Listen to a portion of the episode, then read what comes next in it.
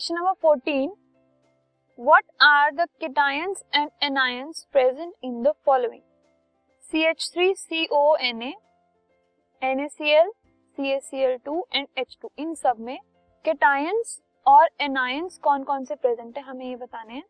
सबसे पहले है सोडियम एसिटेट तो इनके लिए हम क्या करेंगे? इनकी आयनिक फॉर्म देखेंगे इनको स्प्लिट करके देखेंगे।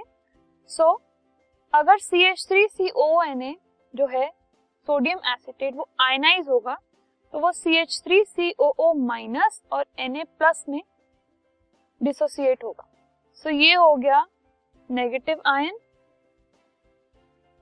ठीक है? दैट इज़ एन आयन और ये हो गया केटाइन ठीक है?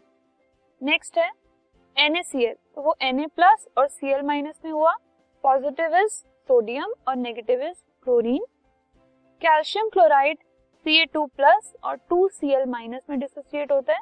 तो कैल्शियम टू प्लस जो कैल्शियम आयंस हैं वो हो गए केटाइंस और क्लोरीन एनायंस हाइड्रोजन जो है वो एक आयनिक कंपाउंड नहीं है लेकिन वो एक मॉलिक्यूल है हाइड्रोजन एटम का। सो so, इसलिए वो किसी भी आयनिक फॉर्म में डिसोसिएट नहीं होता and it does not contain cations and anions